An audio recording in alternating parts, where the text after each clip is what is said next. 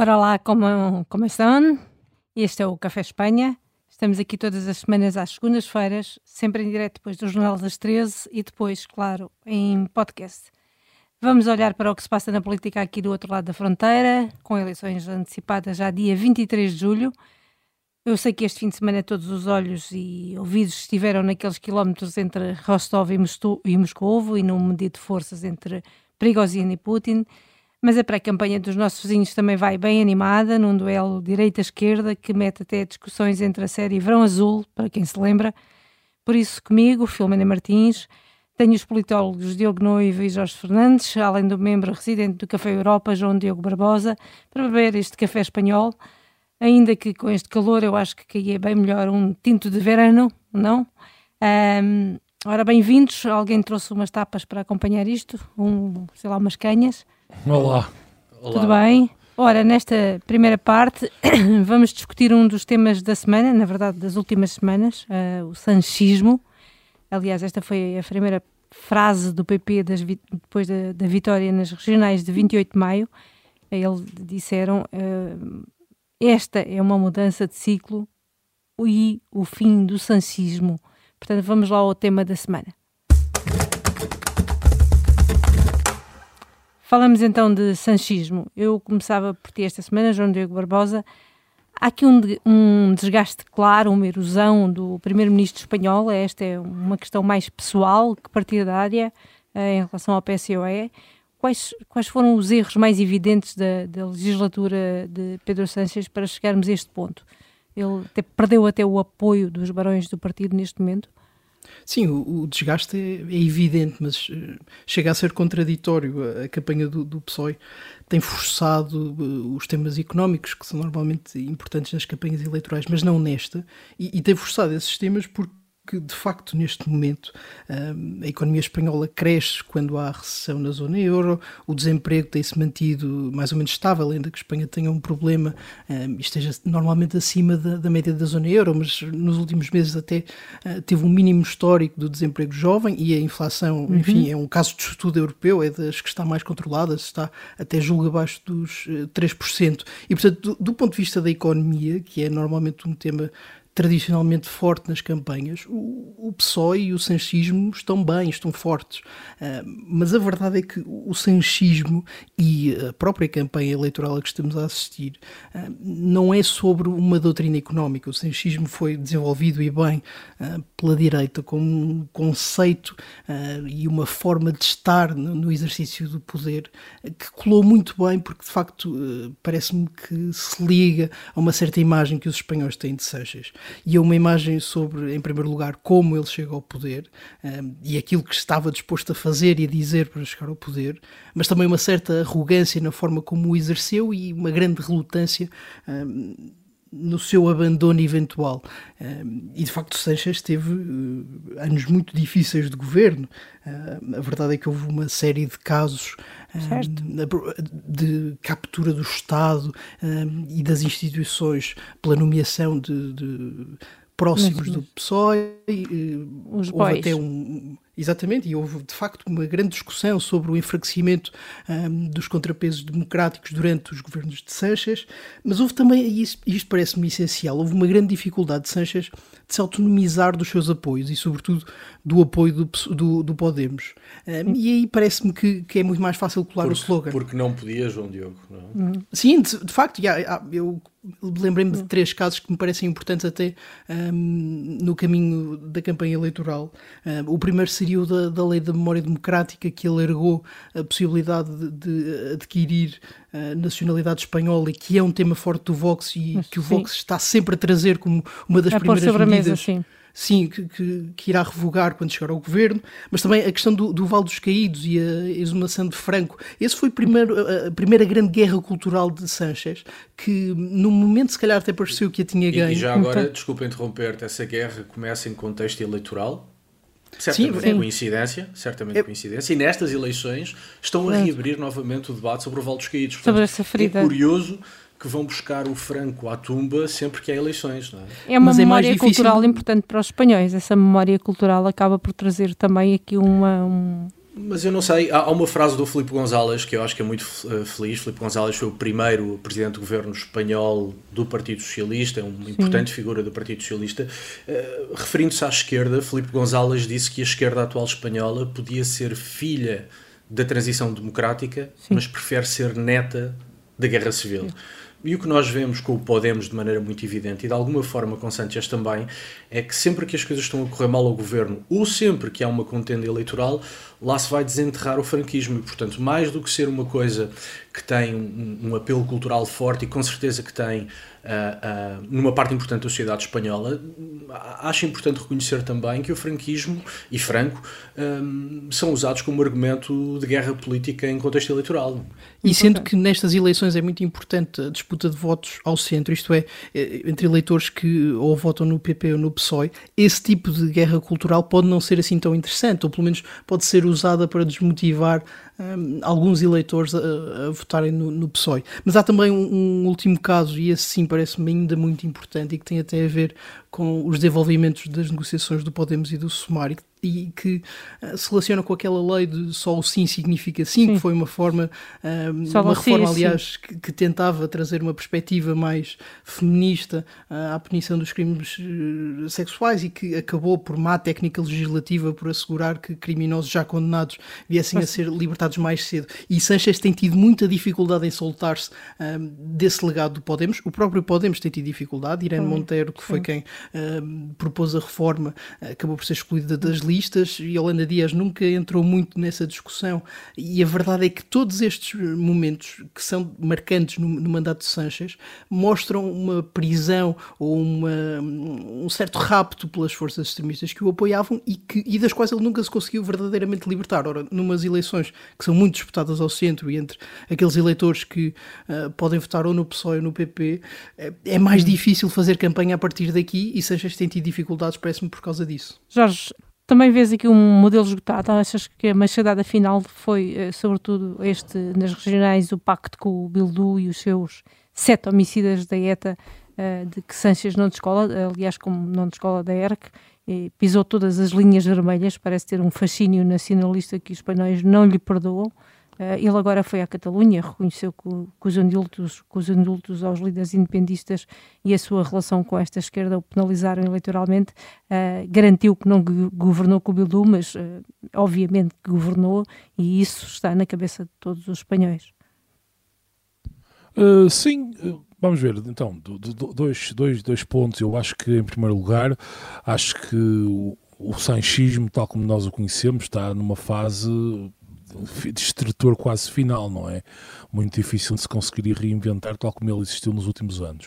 Agora, eu acho que aquilo, aquilo que, o, que, o João Diogo disse, eu concordo com praticamente tudo, e há aqui um ponto fundamental que é o problema principal de Sanches, eh, relativamente até aos nacionalismos ou até às coligações com o Podemos, a várias outras, e todo, todo o tipo de. toda, toda a sua política, digamos assim, é percepcionada como sendo altamente oportunista e sem, sem, sem estar baseada em grandes princípios. E, portanto, ele próprio, existem inúmeros vídeos na internet que o mostram, no fundo, a, a, dizer, a desdizer um conjunto de coisas que mais tarde veio a fazer. Dizer que nunca faria um acordo com o Podemos, dizer que nunca faria um acordo uh, com, uh, com o Bildu, etc. E, portanto, há esta percepção que contribuiu para a criação do, de, enfim, da, da, mitologia sobre o que é o sanchismo, que, acima de tudo, independentemente da, da, das, dos, dos, resultados económicos, independentemente daquilo que esteja a acontecer, Sanchez é um oportunista que, acima de tudo, quer se manter no poder, o que não é necessariamente uh, mau no sentido mais genérico do termo. É evidente que os políticos todos querem se manter no poder e fazem aquilo uhum. que podem e coligam-se com, com, com, quem tem que se coligar para, para, para o fazer, não é?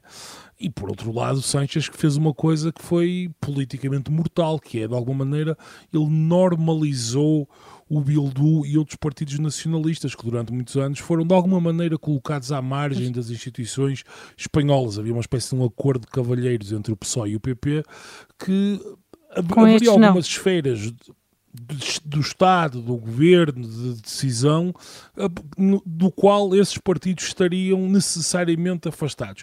E Sanches quebrou esse, esse acordo. Aquilo que estavas a dizer, Filomena, relativamente a, se, ele, se ele gosta de flertar, flertar com o nacionalismo, eu, eu, muito honestamente penso que não.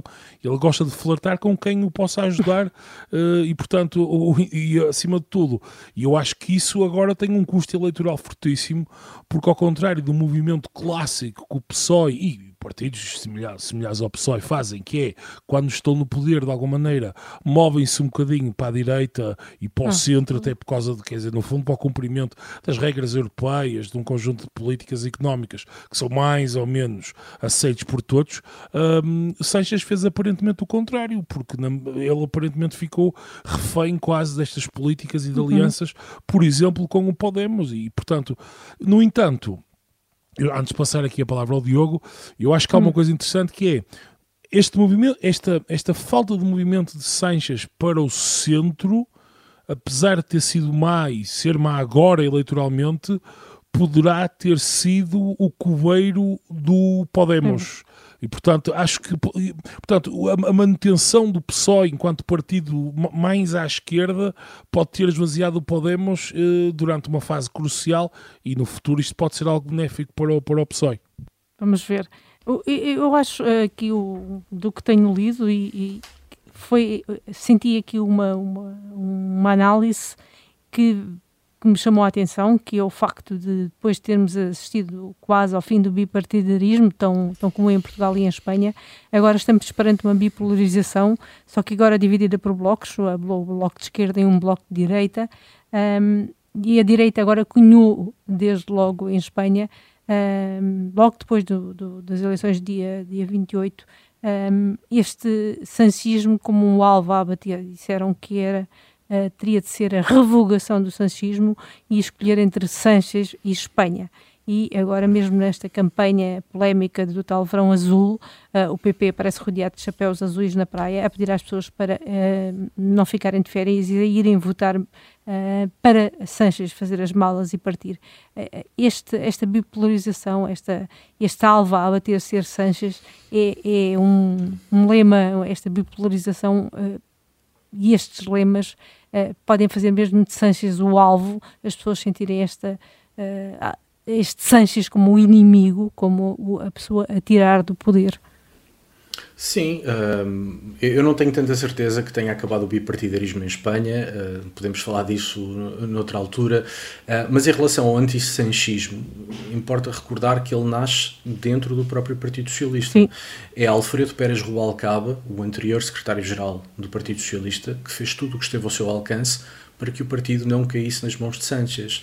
A primeira vez que Sánchez é secretário-geral do Partido Socialista, acaba expulso do partido por uma uhum. entrevista mortífera dada por uh, Filipe González à imprensa. Portanto, uh, e não é por acaso uh, que neste momento nenhum dos históricos barões das figuras mais destacadas do PSOE, não há ninguém ao lado de Pedro Sánchez, exceto José Luís Rodrigues Zapatero, que está mas, mas Zapatero está mesmo muito ao lado de Sanches, não é, Diogo? Zapatero está... Eh, é, é, impressionante, Zapatero já deu uma entrevista à TVE, deu uma outra entrevista ao El País, vai dar mais uma entrevista e é verdadeiramente surpreendente o alinhamento que existe entre o discurso de Zapatero e o discurso de Sanches, as expressões são as mesmas, uh, mas eu estou convencido que Zapatero acha que Sanches é uma espécie de, do seu filho político, embora me pareça que eh, Zapatero está aqui aqui a ser um fantoche uh, da estratégia do Sanchez. Uh, o sanchismo, nós estamos a falar o sanchismo, o que é o, o sanchismo?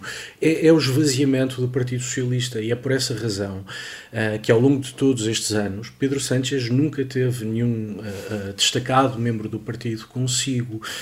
Sánchez, com as alianças que fez, com a forma como se posicionou, não só rejeitou por completo uh, os mandatos uh, dos seus antecessores, refiro-me a Felipe González, a Joaquim Almunia, a Zapatero, Alfredo Pérez Rubalcaba, embora de Zapatero menos, como enjeitou a própria história do Partido Socialista, por exemplo, na relação com os separatistas. O Partido Socialista, já nos tempos da Segunda República, portanto nos anos 30, não tinha uma relação nada fácil com os separatismos. Um, Sanchez, portanto, está, uh, enjeitou um legado de décadas, eh, de um século, na verdade.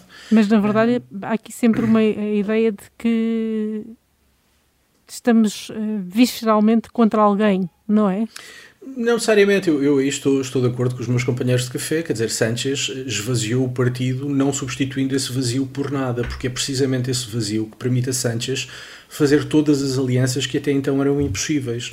É? é? precisamente a inexistência de doutrina, a inexistência de convicções, o afastamento de toda a tradição federal um, do Partido Socialista que dá a Sánchez uma grande capacidade de manobra para, para fazer o que for necessário. Aliás, é muito curioso, Sánchez também já vai na segunda entrevista, deu uma à Rádio Onda Zero e deu outra ao, ao canal de televisão La Sexta, e a Onda Zero é um meio mais de centro-direita, o La Sexta é um meio de esquerda, abertamente uhum. de esquerda, mas curiosamente nas duas entrevistas apareceu a mesma pergunta, que é porque é que o senhor mente tanto?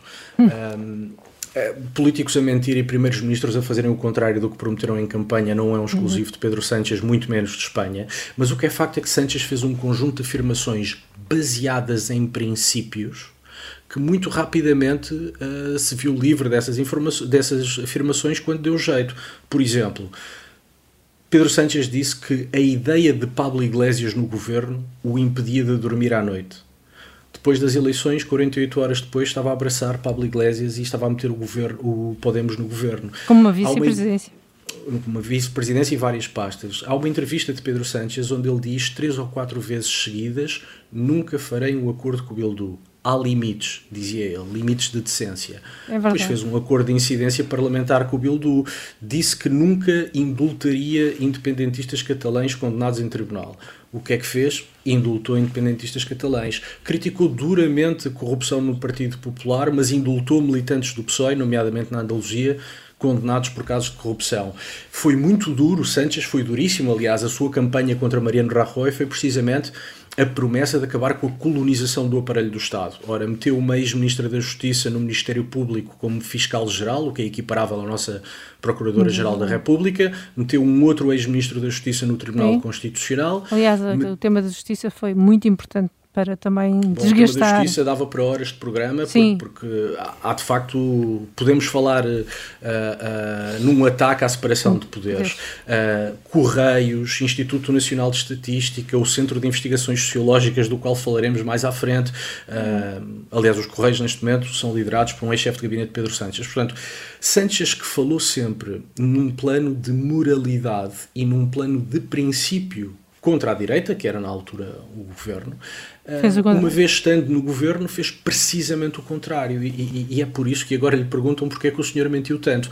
E, e há respostas extraordinárias, como por exemplo, não menti, mudei de opinião, coisa que uh, Zapatero também tem dito à sociedade, e portanto Zapatero é, é de facto a única pessoa Uh, neste momento a defender Sanchez, estou convicto que dentro de um ou dois anos Zapatero muito provavelmente se vai arrepender.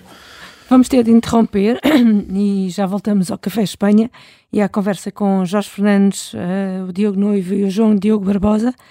Na segunda parte vamos ter prémios para dar, remontada da semana, o Porca Não Tem Calhas e ainda, com muito salseiro, o Porão Pompero.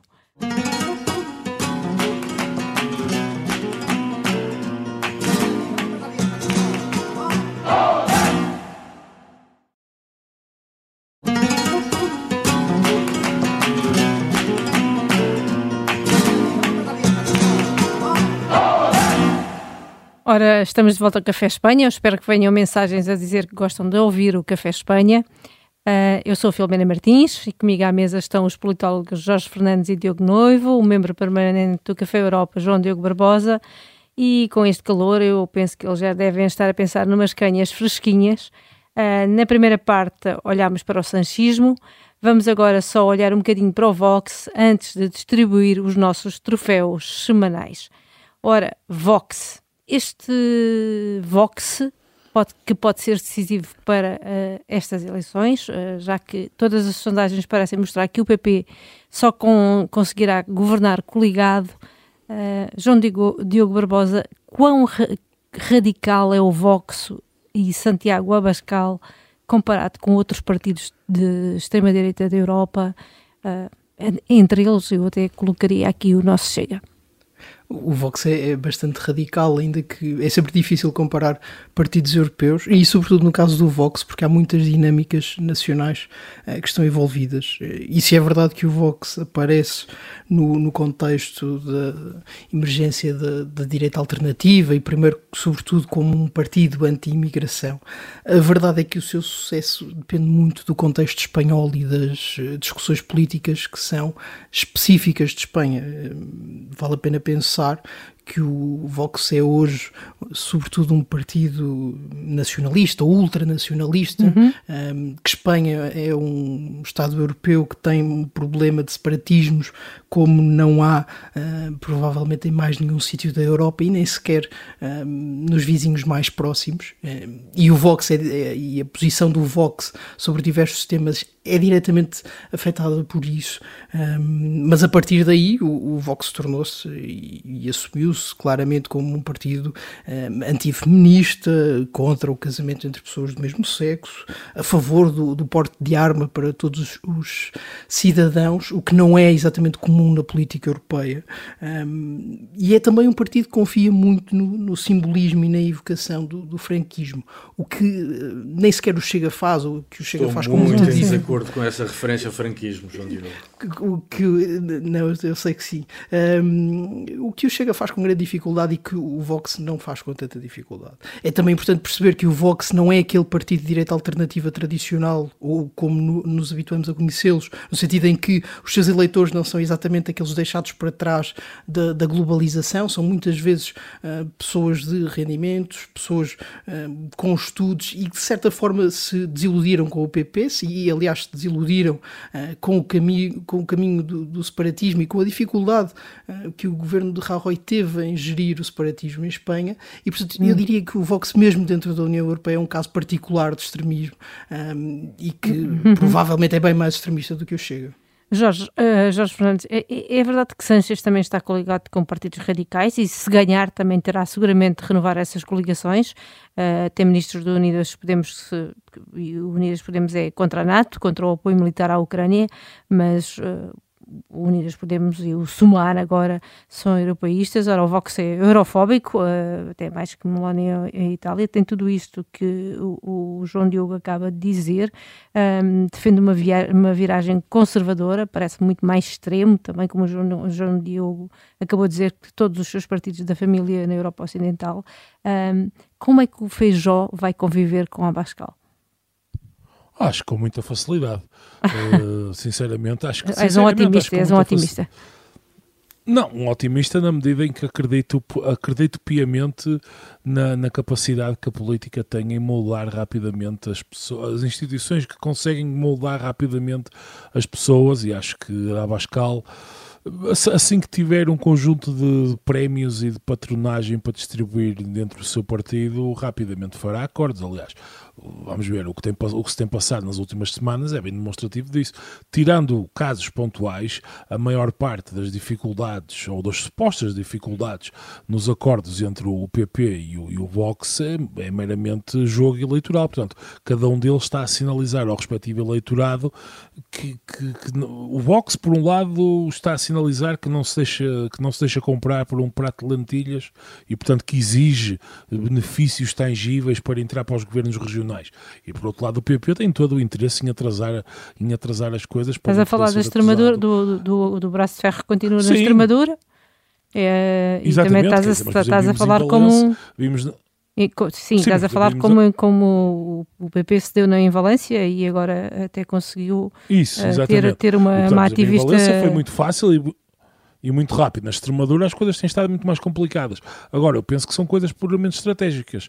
E acho que uma vez terminadas as eleições gerais, rapidamente os dois partidos se entenderão, quer dizer, até porque, vamos ver, o Vox se divide fundamentalmente em duas alas.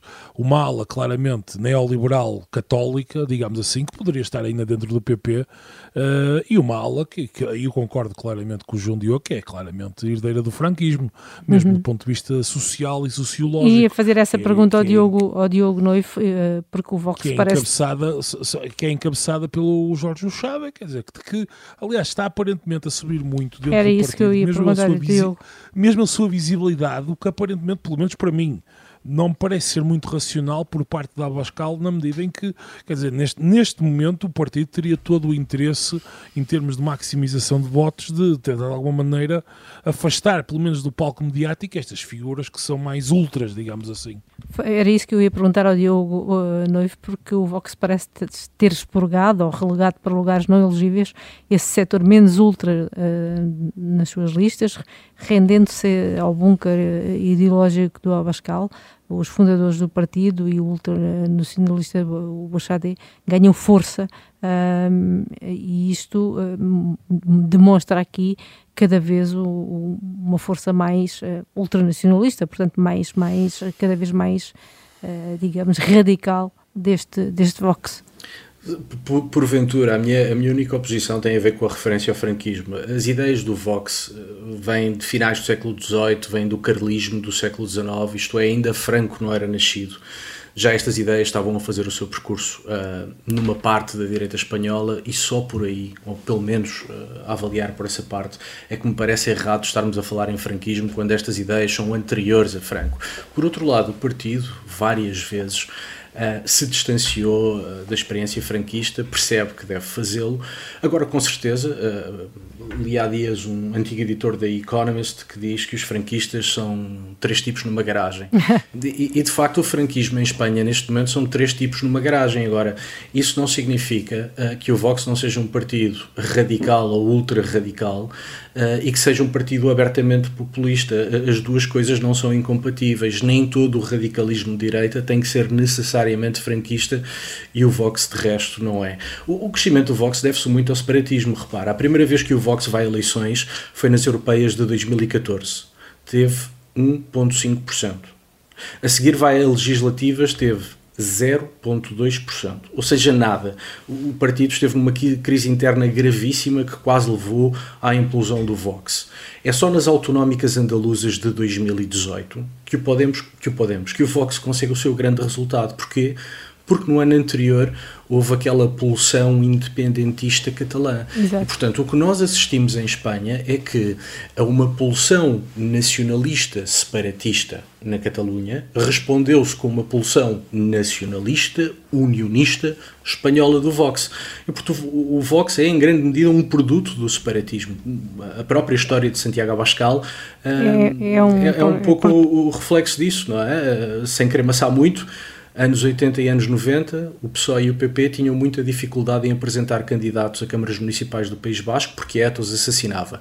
Por razões atendíveis, não havia muita gente disponível para ir nas listas do PP nem nas listas do PSOE. Até que aparece um miúdo que creio que na altura tinha 28 a 24 anos, chamado Santiago Abascal, das Jotas do PP, eh, que, enfim, permita uma expressão, se chega à frente e se candidata a uma Câmara Municipal do País Basco. E assim cresce. E, portanto, e assim cresce, e quando nós temos aquela loucura independentista catalã, há muita gente, e já há estudos de opinião a demonstrá-lo de forma que me parece bastante sólida, a dizer que há muita gente até de esquerda que olhou para a Bascal e para o Vox e disse não gosto deste cavalheiro, não gosto deste partido, eh, mas reconheço-lhe a valentia política e a valentia atacar, física até de fazer face aos separatismos. Sim. E, portanto, o crescimento do Vox, eh, há uma coisa que não se diz, é que o Vox também cresce com votos de esquerda.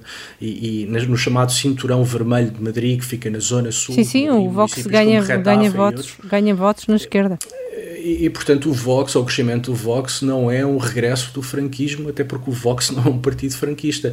O, o crescimento do Vox deve-se ao momento presente, quando digo momento presente, refiro-me aos últimos 10 15, 10, 15 anos de Espanha, em que nós temos as pulsões separatistas ao rubro e que a essa pulsão separatista, uma parte do eleitorado dá uma resposta igualmente nacionalista, mas unionista. E, e, e parece-me que o Vox é em grande medida isto. Pronto, então terminados estes temas da semana, vamos então agora distribuir os nossos troféus semanais e este é o momento alto. Começamos pela remontada da semana.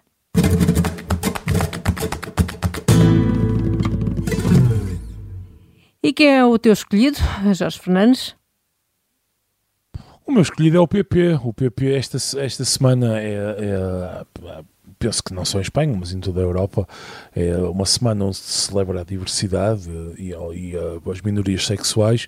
Semana do Orgulho o, PP, Exatamente. E o PP fez um, uma capa muito engraçada no El Mundo no sábado passado, uma capa praticamente toda, em que um conjunto de homens do PP, figuras gradas, eh, portanto, no fundo afirmavam a sua, o seu, afirmavam abertamente não só a sua homossexualidade, mas a capa do jornal dizia uh, o PP é o partido mais gay uh, de Espanha, no sentido, e portanto, isto é uma, tenta, é uma tentativa evidente do, do PP, e é uma coisa coordenada, evidentemente, do PP coordenar, do PP tentar parecer mais moderno e tentar de alguma maneira afastar, enfim, muita da campanha da esquerda esquerda que tenta colar ao partido um certo ar reacionário e bafiento e, e afirmar que o partido é contra as minorias sexuais, o feminismo, etc. E, portanto, Tirar a parte conservadora do PP. Exatamente, não, foi interessante esta tentativa de, de, recuperar ou de modernizar a imagem, enfim, não sabemos, estas coisas nunca se sabem exatamente até que ponto é que são verdade ou que são mera estratégia, mas de facto ficou essa nota e eu achei curioso e queria trazer aqui para, para o Café Espanha. Esta remontada, Alberto Nunes Feijó também se reuniu à porta fechada com, a, com a filósofa, a filósofa constituída, a filósofa feminista Amélia Valcar, Valcarcel, uh, muito próxima do PSOE, e um, ela e, vai apoiar Feijó agora. e ela deu o apoio a Feijó aplaudindo que um, o, o PP tivesse apoiado o PSOE na contra-reforma que já está a ser feita à tal lei polémica do sim é sim, uh, e porque ele dizendo-lhe que podias ter deixado afundar o, o PSOE e dizer eu depois trato disso, mas não o fizeste e foi muito honrado da tua parte uh, fazê-lo. E, e, isso, uh, é, obviamente, é um apoio importante e ela tê-lo dito também foi muito importante. Portanto, passa do PSOE para o PP e é que este feminismo também anda do lado de, do PP e do lado de, uh, de Feijó, uh, a dar também o lado do feminismo, deu aqui um, um salto.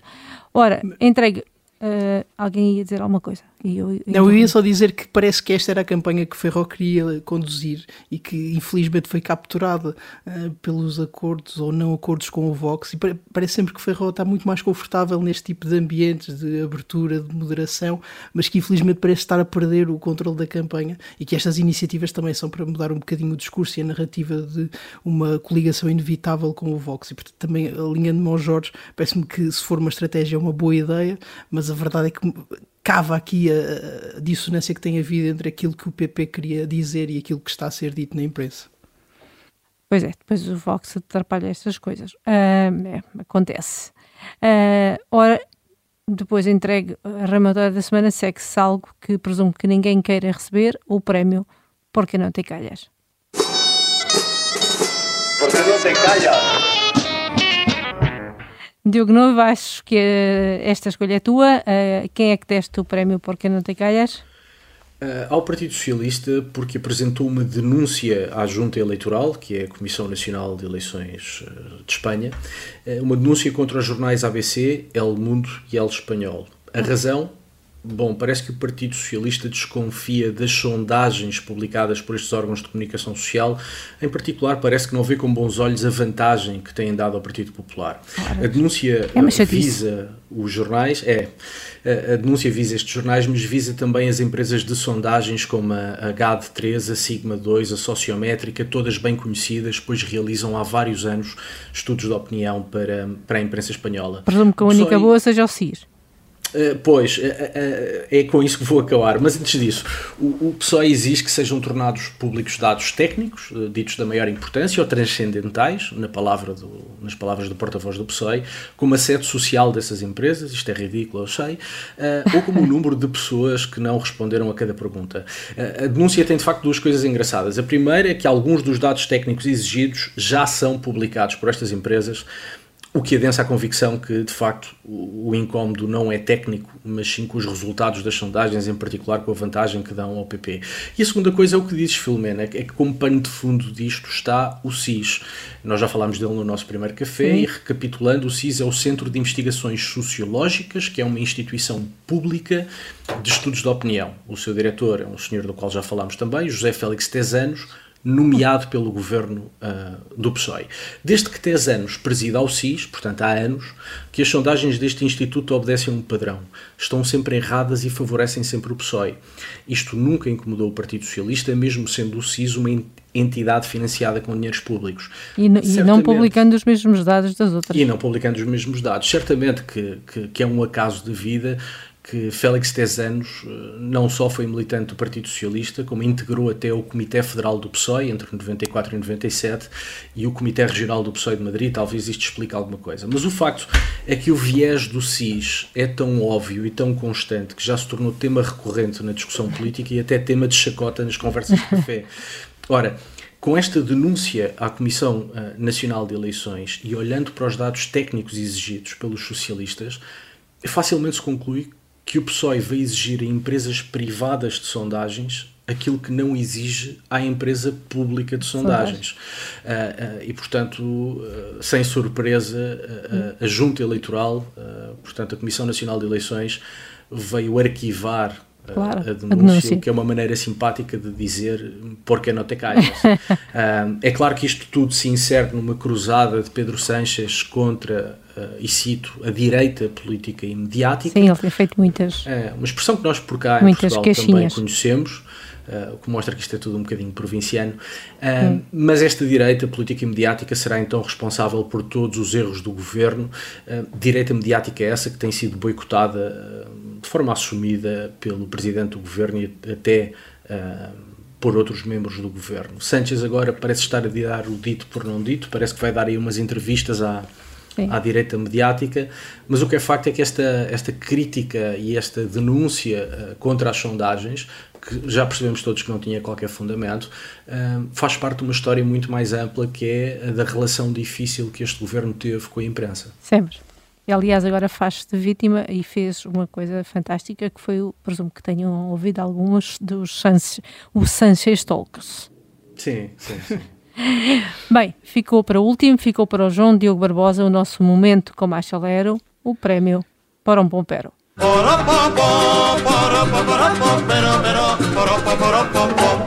Ora, eu ainda tentei convencê-lo a escolher a campanha do Verão Azul do PP, só para ouvirmos a música da famosa série do início dos anos 80, mas ele preferiu ir para uma espécie de versão à espanhola da esquerda caviar, não é isso? É verdade, eu trago o Alfonso Guerra, que é um histórico socialista já bem dentro dos 80, que na semana passada uh, estava inspirado e começou a bater em tudo em todos. Uh, primeiro foi o PSOE e o PP, que um, se aliam ao Bildu e ao Vox, uh, perdendo todo o tipo de. Um, princípios democráticos, mas depois, uh, e já tolhido a meio da frase, uh, o Sr. Alfonso Guerra uh, ironizou em relação ao PSOE, falando em toureiros convertidos eh, que foram salvos pelo nosso Melanchon vestido por Christian Dior, eh, referindo-se a Yolanda Dias. E isto é muito interessante porque Alfonso Guerra é um, é um histórico socialista, foi uma figura importante na transição espanhola, foi deputado durante 40 anos e foi também vice-presidente do governo durante hum, oito um, anos com Felipe Gonzalez. Como dizia o Diogo na primeira parte, a ala, a facção de Felipe González não pode ver Pedro Sánchez à frente. Nada. Eh, é de facto uma grande fratura dentro do, do PSOE e nota-se que este gap geracional, que é uma coisa que acontece até por toda a Europa em relação aos velhos socialistas, eh, muitos deles com responsabilidades nas transições democráticas dos seus países, de repente são confrontados com um, eh, os seus sucessores a fazerem acordos com os partidos que muitos deles combateram. Um, e a verdade é que até este comentário que, enfim, é desagradável uh, ser depreciativo, sim, é, é, desagradável para o próprio ser depreciativo em relação ao vestuário, mas mostra como há aqui um, um gap geracional semelhante ao do, do verão azul, um, ehm, que é muito difícil de ultrapassar, mas a verdade é que o PSOE de Alfonso Guerra e de Felipe González provavelmente também já não tem expressão eleitoral e está remetido a fazer este tipo de comentários. Um, ehm, nós aqui temos documentado mas podemos rir-nos com eles. Espero que cole esta do, do Christian Dior. É verdade, mas a roupa da Yolanda Dias tem sido muito comentada, tem sido um dos temas desta campanha. Mas está bem vestida. Ela é Tanta preciso coisa para dizer. exato. Houve, É preciso dizer que ela se veste bem. Houve uma mudança importante de imagem, porque no início ela vestia-se como boa ah, anticapitalista Sim, ah, e à medida que chegou ao governo foi, foi trabalhando a sua imagem de maneira muito profissional, com muito cuidado, talvez já a pensar naquilo que está a fazer agora. E, portanto, é muito en- engraçado olhar para, para a transformação da imagem de, de Yolanda Dias. E eu acho que as para bem, declarações para bem. do Guerra ah, também vão um bocadinho nessa linha. é? É isso mesmo. Uh, não, Christian Dior não, não ainda olhei para as marcas, mas a verdade é que a imagem foi bem transformada. Está uma Yolanda bem, uh, uh, com boa imagem. Bem, obrigada Jorge Fernandes, Diogo Noivo e João Diogo Barbosa. Uh, o Café Espanha regressa para a semana, já sabem, até às eleições, todas as segundas depois do Jornal da Uma da tarde e estaremos sempre disponíveis em podcast. Boa semana e boa campanha.